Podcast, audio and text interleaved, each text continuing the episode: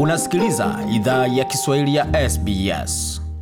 Karibuni tena katika makala idhaa ya Kiswahili ya SBS. Uko na migodi migerano, tuko na makala haya kutoka studio za SBS na mtandaoni anwani ambayo ni sbs.com.au mkwaju swahili. Vilevile sa kwamba sa wazapata makala haya kwenye ukurasa wa Facebook anwani ambayo ni facebook.com mkwaju SBS swahili. Na kama unapendekeza lolote la makala ama kama una lolote ambalo ungependa kutujuza, anwani yetu ni swahili.program at sbs.com.au. Kwa sasa tutazame bajeti ya taifa iliyotolewa na mweka hazina mapema wiki hii. Je, mapokezi yake yamekuwaje hapa nchini na ni yapi ambayo yanazungumziwa kutoka kwa upande wa serikali, upinzani na vilevile vile kwa upande wa wadau ambao walikuwa wakitazamia bajeti hiyo kwa hamu na gamu. Bajeti ya taifa iliyotangazwa na serikali mapema wiki hii imelakiwa kwa hisia mseto licha ya lengo layo kuwa ni kusaidia Australia katika mchakato wa uponaji kutoka mtikisiko kwa wa uchumi uliosababishwa na coronavirus. Katika bajeti hiyo kuna ahadi za matumizi makubwa katika sehemu nyingi za sera na ahadi chache au uhaba wa ahadi katika sehemu zingine. Mweka hazina George Frydenberg ametetea bajeti yake yenye matumizi mengi ambayo itamwaga mabilioni ya dola kwa misamaha ya kodi, uundaji wa ajira pamoja na huduma muhimu. Bajeti hiyo ilisomwa usiku wa Jumanne na ilifichua nakisi ambayo inatarajiwa kufikia bilioni za dola ama dola za bilioni mia na sitini na moja baadaye mwaka huu ambayo ni dola bilioni hamsini na mbili nukta saba chini ya ilivyotarajiwa miezi sita iliyopita. Bwana Fredenberg na maelezo zaidi. The budget we delivered last night will help make the Australian economy stronger and see that the momentum that we've seen. Anasema bajeti tuliotoa jana usiku itasaidia kuimarisha uchumi wa Australia na kuendeleza kasi ambayo tumeona katika uponaji wa ajira. Tunajua ajira zinarudia, ila tunastahili endelea kuwekeza katika ujuzi, miundombinu, kutoa msamaha wa kodi kwa familia pamoja na zawadi za uwekezaji kwa biashara kuhakikisha uponaji na kupunguza viwango vya ukosefu wa ajira ambayo itakuwa taarifa nzuri kwetu sote. Kumekuwa hisia nyingi mseto kwa bajeti hiyo. Pia upinzani umemshutumu waziri mkuu kwa kuelekeza hela katika mifuko ya kutumiwa baadaye katika ahadi za uchaguzi. Jim Chalmers ni msemaji wa hazina katika chama cha Leba, amesema kuna hali ya kukiri kufeli ambayo imefichwa ndani ya bajeti ya shirikisho. They spent about $100 billion last night. They racked up a trillion dollars in debt. Anasema walitumia takriban dola bilioni mia jana usiku, waliongeza matrilioni ya madeni, na sidhani yana mengi ya kuonyesha kwa matumizi hayo. Ungedhani baada ya matumizi ya hela hizo na kupata madeni yote tungekuwa na uchumi imara zaidi baada yake, ila karatasi zao za bajeti zinasema hata baada ya miaka minne ya muda wa bajeti malipo halisi yamepungua. Nadhani hiyo ni kukiri kufeli, ila ina maana pia kuwa wakati serikali haiko sahihi au tunadhani serikali inapoteza hali hela katika ugavi wa kifisadi katika michezo au mikataba ya ardhi ndani ya bajeti. Kuna mifuko ishirini na moja ya uwekezaji katika bajeti iliyotangazwa jana usiku. Basi tuna kazi ya kufanya kusema kuwa hela zingetumiwa vizuri zaidi, alisisitiza Bwana Chalmers. Hata hivyo Waziri Mkuu Scott Morrison amekana kuwa serikali imeficha mabilioni ya dola kabla ya uchaguzi mkuu ujao. Bajeti imetenga bilioni kumi za dola kwa miradi ambayo tayari imeidhinishwa na baraza la mawaziri, lakini haijatangazwa rasmi.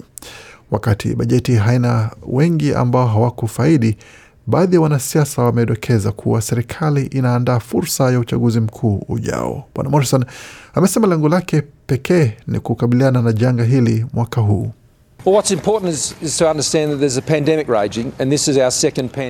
Anasema la muhimu kuelewa ni kuwa kuna janga linaloendelea na hii ni bajeti yetu ya pili wakati wa janga. Bajeti hii ni mpango wa kulinda uponaji wa Australia. Hiyo ndiyo adui hapa, huo ndio upinzani ninaolenga janga, kwa sababu itawaiba wa Australia afya yao, itawaiba wa Australia ajira zao pamoja na mapato yao. Tunachofanikisha hapa kama Waustralia ni kitu cha kipekee. Katika janga hakuna siasa, kuna virusi tu ambavyo vinajaribu kuchukua afya yako pamoja na mapato yako. Nitahakikisha tunaihifadhi na kuweza kupata faida hizo. Hakuna kitu kingine ambacho ni muhimu, alisisitiza waziri mkuu Morrison. Kwa hiyo ni nani atakayefaidi kupitia bajeti hii? Watu wanaohitaji msaada wa afya ya akili wamepokea uwekezaji wa dola bilioni 2.3 katika muda wa miaka minne. Wahanga unyanyasaji wa nyumbani na ngono watapokea uwekezaji wa takriban dola bilioni moja katika muda wa miaka minne. Sekta ya huduma ya uzeni itapokea uwekezaji wa dola bilioni 17.7 wanaopokea mapato ya kima ya chini na kati pamoja na watu wanaotafuta ajira katika baadhi ya sekta wakijumuishwa. Shirika la Migrant and Refugee Settlement Agency almaarufu AMS Australia hutoa huduma kwa wahamiaji na wakimbizi. Shirika hilo limekaribisha hatua za kuboresha elimu, mafunzo, huduma ya uzeeni na ulinzi wa wanawake. Hata hivyo, shirika hilo limesema upatikanaji wa taarifa kuhusu fursa hizo zinastahili tolewa kwa makundi ambayo yako hatarini katika jamii, wahamiaji, wakimbizi pamoja na wanachama wa jamii mbalimbali wakijumuishwa. Kiongozi wa upinzani Anthony Albanese hakukaribisha bajeti hiyo. Alikosoa kwa alichoita mtazamo mfupi wa kisiasa wa serikali ya Morrison. And if you look at the long term issues, this is a real missed opportunity. Anasema ukitazama masuala ya muda mrefu, kuna fursa halisi ambayo imekoswa hapa. Kutakuwa mapato madogo, hakuna kitu cha kukuza uzalishaji, hakuna kitu huku cha kuendeleza viwanda vipya, hakuna kitu huku cha kuimarisha ujenzi. Tunastahili tumia fursa hii. Kama utakuwa na madeni ya trilioni ya dola, unastahili kuwa na urithi wa kuonyesha. Hakuna kitu katika bajeti hii cha kudokeza kitu chochote isipokuwa malipo madogo, ukuaji wa mapato ya chini, ukuaji wa uchumi wa chini katika siku za usoni, na hakuna mpango halisi ambao hauhusiani na uchaguzi mkuu ujao, alisisitiza kiongozi wa upinzani Anthony Albanese. Vyuo navyo huenda vikakabiliana na siku za usoni zisizo na uhakika. Inadhaniwa mipaka ya kimataifa itaendelea kufungwa kwa angalau mwaka mwingine mmoja hadi kati ya mwaka elfu mbili na ishirini na mbili wakati bajeti na mabilioni ya dola ya msaada wa sekta ya elimu kwa ujumla bilioni 53.6 ya dola ndizo zimetengwa kwa wanaotoa elimu ya kimataifa. Hatua zinazolenga wanaotoa mafunzo huru ya Kiingereza na elimu ya juu isiyohusu masomo chuoni imejiri baada ya mipaka kufungwa na usajili wa wanafunzi wa kimataifa kudorora na kuathiri vibaya mapato ya vyuo na taasisi zingine za elimu ya juu. Kabla ya janga hili, elimu ya kimataifa ilikuwa sekta ya tatu kwa ukubwa nchini Australia, ikiwa na thamani ya takriban bilioni 40 za dola kila mwaka. Janga hili limesababisha vyuo vya Australia kupoteza takriban ajira elfu kumi na saba mwaka jana na zilipoteza takriban dola bilioni 1.8 za kwa mapato zikilinganishwa na takwimu za mwaka elfu mbili na kumi na tisa. Jennifer Westacott ndiye mkurugenzi mkuu wa baraza la biashara, amesema kufungwa kwa mipaka ya kimataifa kunaendelea kuathiri sekta ya utalii.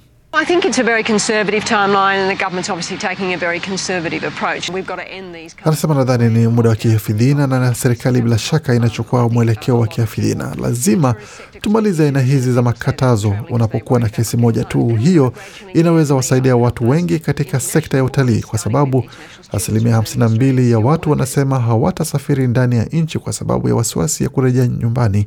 Kisha tunaweza kuwa na utaratibu wa kufungua mipaka ya kimataifa kuanzia kwa wanafunzi wa kimataifa Waaustralia wanaorejea pamoja na wafanyakazi wenye ujuzi. Katika sekta zingine, huduma ya wazee itapokea nyongeza ya bilioni 17.7 za dola kwa muda wa miaka minne kushughulikia ripoti ya tume ya kifalme ambayo iliweka wazi hadithi za kukera za unyanyasaji wa kupuuza katika sekta hiyo. Wanaharakati wamesema kwamba mfumo wa huduma ya uzeeni wa Australia uko kwenye mwelekeo wa mabadiliko, ila uwekezaji wa ziada unahitajika. Patricia Sparrow ni msemaji wa shirika la Australian Aged Care Collaboration. Ameunga mkono mfuko huo wa uwekezaji, lakini akifanya tahadhari. Naye Evie Wibley ambaye ni kiongozi wa shirika la Altura Learning linalotoa mafunzo ya huduma ya uzeeni amekaribisha mfuko huo wa uwekezaji akisema kwamba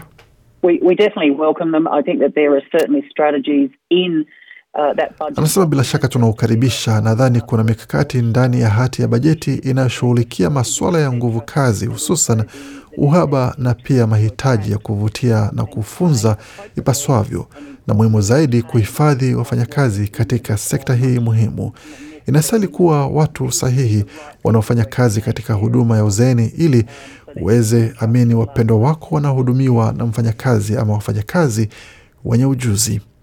Makaratasi ya bajeti hayana hatua zozote mpya za ustawi. Serikali iliinua kiwango cha malipo ya job seeker katika mwisho wa Machi kwa dola tatu na senti 57 kwa siku na mfumo wa job keeper ulisitishwa mwisho wa Machi.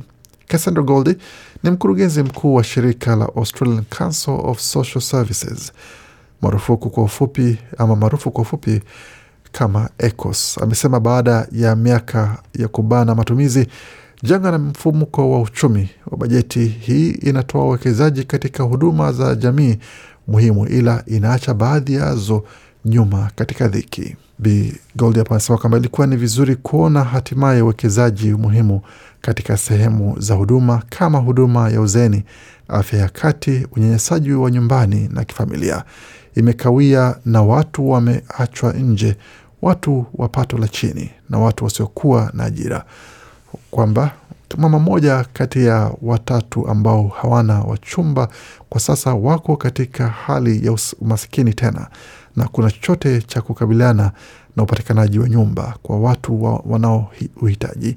Kuna mengi kwa upande wa mafunzo na tunakaribisha hilo kwa watu katika sehemu ya afya ya akili. Wanasema kwamba ni muhimu sana kuwa na hilo, ila hauwezi kwepa hali kuwa kulinda afya yako ya akili lazima uwe na ulinzi wa msingi. Na chama cha baraza la biashara la Australia kimesema bajeti haitaboresha masuala muhimu yanayowakabili wa Australia wanaofanya kazi na wanawake wakijumuishwa masuala ya ukuaji mdogo wa malipo pamoja na ajira zisizo na usalama. Wanawake ni kundi linalokuwa kwa kasi la watu ambao hawana kama, kama kazi nchini Australia. Mkurugenzi mkuu Michelle O'Neill amesema kwamba serikali ina lengo la kuonyesha ni kama inashughulikia maswala kwa kutoa bajeti ya wanawake, ila imefeli katika bajeti hii. Hata hivyo, Helen Daly Fisher kutoka shirika la Equality Rights Alliance ana mtazamo chanya zaidi. Well, what a difference seven months makes. We've come from a um, budget back in October which completely forgot that 51% of the population. Nasema kuna matofauti kubwa sana ambayo imefanyika katika muda wa miezi misaba. Tumetoka katika bajeti ya Oktoba ambayo ilisahau kabisa kuwa asilimia 51 ya umma ipo kwa bajeti ambayo imechukua hatua ndogo, ila muhimu kutambua nafasi muhimu ya wanawake katika uchumi wa Australia. Kwa upande mkubwa, imekuwa kazi ya wanawake wenye ujasiri ambao wako tayari kujitokeza na kuleta masuala mezani ambayo yalibadili mjadala nchini humo. Huduma ya malezi ya watoto ilikuwa hatua nzuri, haiendi mbali sana, kwa sababu kwa sasa hakuna upatikanaji unaoenda mbali katika umma. Kwa hata hivyo, kutambuliwa kwa huduma ya malezi ya watoto kama swala ni hatua nzuri mbele na tunaikaribisha. Uwekezaji wa milioni 129 za ziada kwa msaada wa kisheria utatolewa katika jibu ya mahitaji yanayoibuka kutoka janga la COVID-19. Uwekezaji wa milioni 60 unatarajiwa kutolewa kwa huduma maalum ya kisheria kwa watu wenye maswala ya afya ya akili na familia zinazokabiliana na kesi za kisheria, wanawake wanaokimbia unyanyasaji wa nyumbani na wale wanaokabiliana na unyanyasaji wa kingono mtandaoni na nje ya mtandao, nao pia wanatarajia kupokea msaada. Mkurugenzi mkuu wa shirika la Women's Legal Tasmania, Yvette Satel, ana maelezo zaidi. At the end of June, there's no ongoing commitment. So what I'd be really looking forward uh, to... Anasema kufikia mwisho wa Juni hakuna ahadi yoyote, kwa hiyo natazamia kuchunguza kama kuna ahadi zozote kwa huduma za kitaalam za wanawake na kwetu hapa Tasmania kwa huduma ya kitaalam ya sheria ya wanawake, nadhani ni suala muhimu, kwa sababu kazi tunayofanya inastahili thaminiwa na kuheshimiwa na serikali. Kuna maendeleo makubwa ya jinsi unyanyasaji dhidi ya wanawake unavyofanana. Disrespect in workplaces and sexual harassment. We've seen the national inquiry in uh, 2020 into workplace culture that said one in three women had an experience of sexual harassment. Uh, uh, so we know that this is part of the culture that's quite permissive uh, towards violence against women. Hii ilikuwa ni sauti ya mkurugenzi mkuu wa shirika la Women's Legal Tasmania Ivet Sartel hapo akikamilisha taarifa hiyo ambayo iliandaliwa na waandishi wetu Marcus Magilokonomos na Gode Migerano. Kwa taarifa hiyo pamoja na mengine mengi ambayo tumeandalia, tembelea tovuti yetu ambayo ni sbs.com.au mkwaju Swahili. Je, unataka kusikiliza taarifa zingine kama hizi? Sikiliza zilizorekodiwa kwenye Apple, Google, Spotify au popote pale unapozipata.